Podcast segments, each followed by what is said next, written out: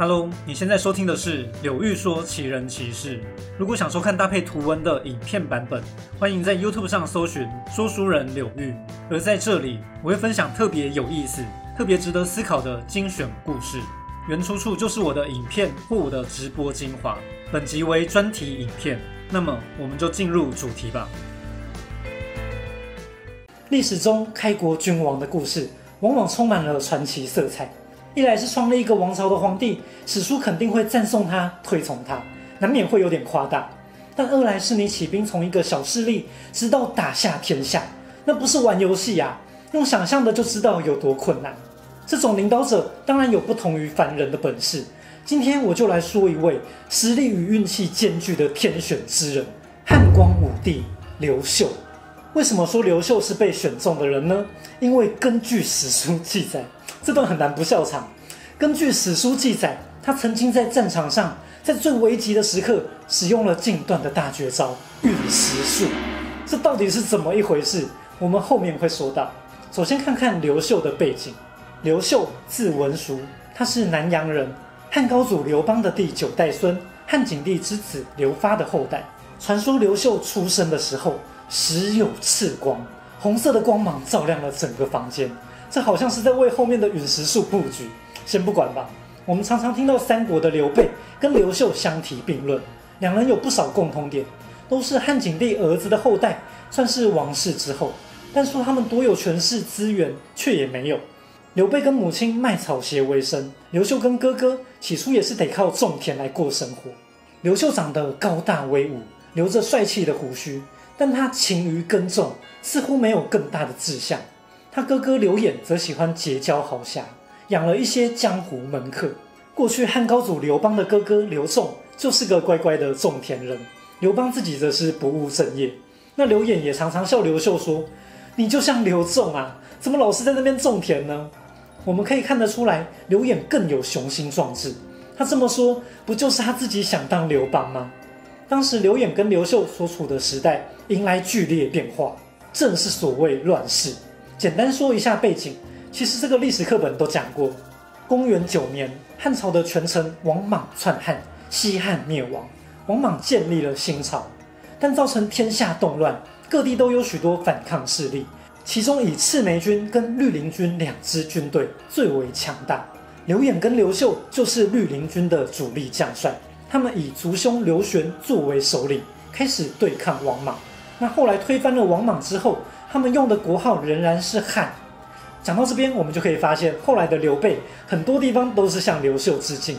刘备称帝用的国号从来都不是蜀汉，就是汉，表示他想要像刘秀一样创造传说，复兴汉室。但接下来就要说今天的重点了：刘秀用兵，这可能是刘秀跟刘备差别最大的地方。刘秀的军事能力非常惊人，他亲自在前线指挥打仗，打出了奇迹的一战。昆阳之战，首先汉军击破了王莽的将领，征服梁丘。这时候汉军立刘玄为帝，称为更始帝，准备跟王莽正面对决。王莽知道这一战是生死存亡之战，他派出大司空王毅、大司徒王寻，调动了各个州郡的部队，总共四十万大军出击。这个数字非常惊人，就是要跟你赌身家了。当时汉军有两支主力部队。刘玄跟刘演的军队围攻宛城，刘秀的部队则一路平定昆阳、定陵、兖，得到许多牛马跟军资，可以支援攻打宛城的军队，两军成为犄角之势。但王毅跟王玄连忙来救，切断了他们的连接。刘秀的军队挡不住大军，向后退守昆阳。前面说到，王毅跟王玄带着四十万大军，就算这是加上后勤民兵的灌水数字，但还是声势惊人。我们再看看刘秀手中有多少人？记载中守昆阳的兵力竟然不到一万，这怎么打啊？许多人都跟刘秀说，这场仗打不下去了，我们赶快分头撤退吧。刘秀却有不同的想法，他坚持把定陵和郾城的人马全部调到昆阳，并且对众人说道：敌军如此强大，如果我们合力抵抗，还有机会一战；如果分散开来，势必全灭。而且现在另一支军队。正在进攻完成，现在是最重要的关键时刻。如果我们守不住昆阳，大家都会送命。守下昆阳就能逆转战局，我们选择拼战，可以建立一生中最大的功名啊！难道你们想选择回家守住财物就好吗？这番演讲可以看出刘秀的领导能力，他展现了两个强大的特质。首先是战略层面，刘秀知道他必须在这里牵制住敌军，如果他撤退，另一边刘玄跟刘演失去了支援，不止打不下宛城，两支军队都会被王毅击破啊！接下来是心理层面，虽然说这一战非打不可，但士兵心中害怕，怎么打呢？刘秀对大家说：“现在是我们建立功业、创造历史的时刻啊！”提振了军中士气之后，刘秀让将领王凤镇守昆阳，刘秀自己出外调动援军。当时城外的敌军已有十万，刘秀冒险出城，他带着眼跟定陵的部队回头救昆阳。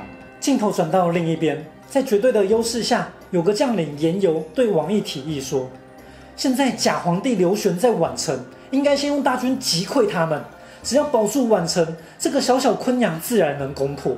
我们不该在这边打消耗战啊！然而王毅没有听从。王毅是王莽的堂弟，个性骄傲。王毅认为他率领精锐大军，一定可以快速攻下昆阳城。为什么他这么有信心呢？最初王莽征召天下懂兵法的人，任用为军官，招募许多勇士，军队训练有素。军中甚至还有高大的巨人，能够驱使虎豹等猛兽，用来助长威势。所以说，新莽的军队是很强大的。当他们出动精锐，那军威是惊天动地呀！王玄跟王毅大军把昆阳城包围了数十重，有的部队挖掘地道，有的部队用云车跟冲车攻城，同时弓弩齐发。昆阳城每天都在下箭雨，这怎么挡得住？眼看就要守不住了。刘秀好不容易凝聚起来的士气即将崩溃，镇守昆阳的王凤向王毅请求投降，王寻跟王毅竟然拒绝了。当时刘秀在外的援军还没到来，王毅他们认为此战必胜，一心想要攻城建功。《后汉书》最扯的一段文字来了：前方高能预警，非战斗人员请紧急撤离。刘秀心想：我本来不想用这招的，是你们逼我的。王玄跟王毅认为即将建功，骄傲松懈。这时候天罚来了，夜有流星坠落，陨石直接落在营垒之中，所有将士都吓得趴倒在地。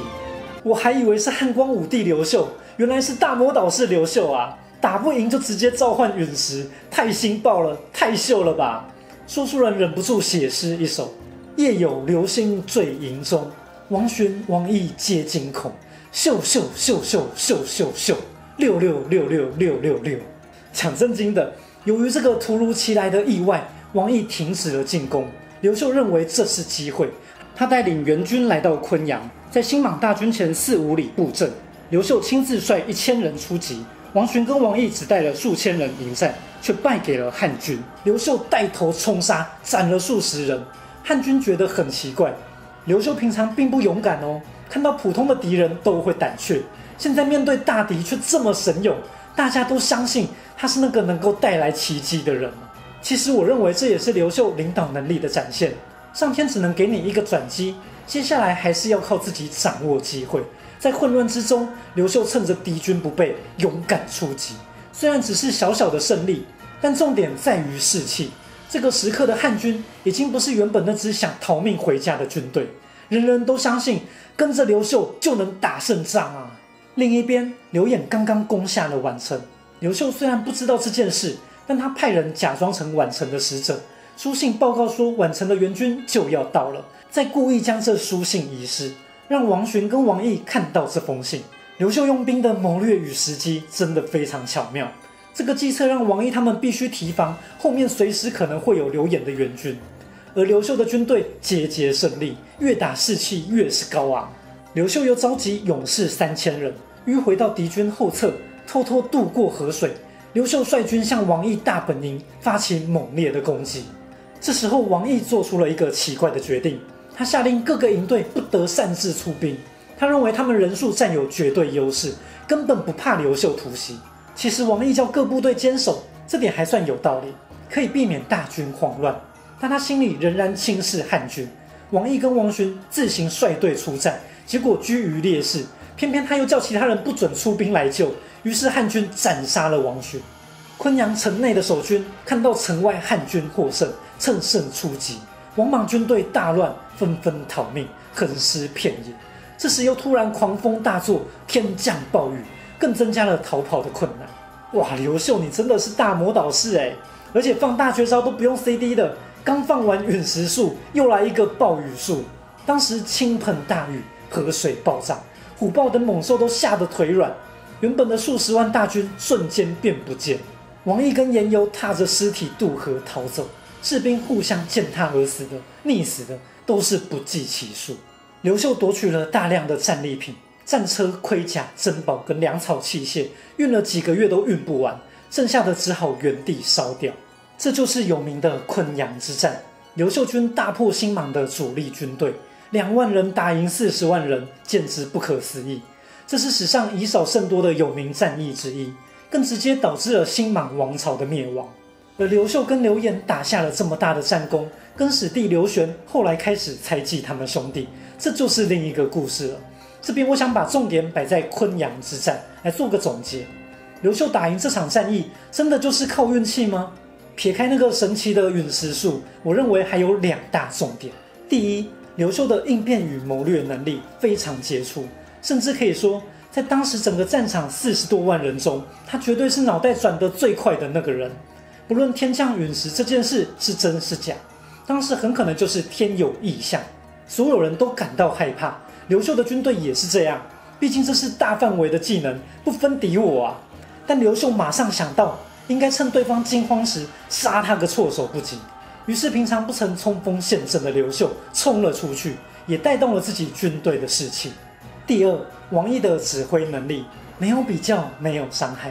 一经比较，王毅实在输刘秀太多了。当初严尤提议应该先打刘演，因为刘演正在攻打宛城，那边比较紧急啊。但王毅决定不救宛城，就像后来的袁绍决定不救乌巢，所以我忍不住想下个残酷的结论：在历史中，想要打出一场以少胜多的大胜仗，除了你拥有顶级的控兵操作，还要有对方莫名其妙的操作。王毅接连做出许多错误的决策，坚持攻打昆阳，把大军丢进攻城消耗战，又轻视刘秀的军队，一败再败，一步一步断送自己的优势。刘秀用兵是有如神助，王毅用兵是有如鬼在哭，于是写下了昆阳之战的传奇历史。今天的故事说到这里，如果喜欢这部影片，欢迎订阅并且打开小铃铛，收看更多精彩故事。你的订阅、按赞、留言就是我创作最大的动力。我是说书人刘玉，我们下次见。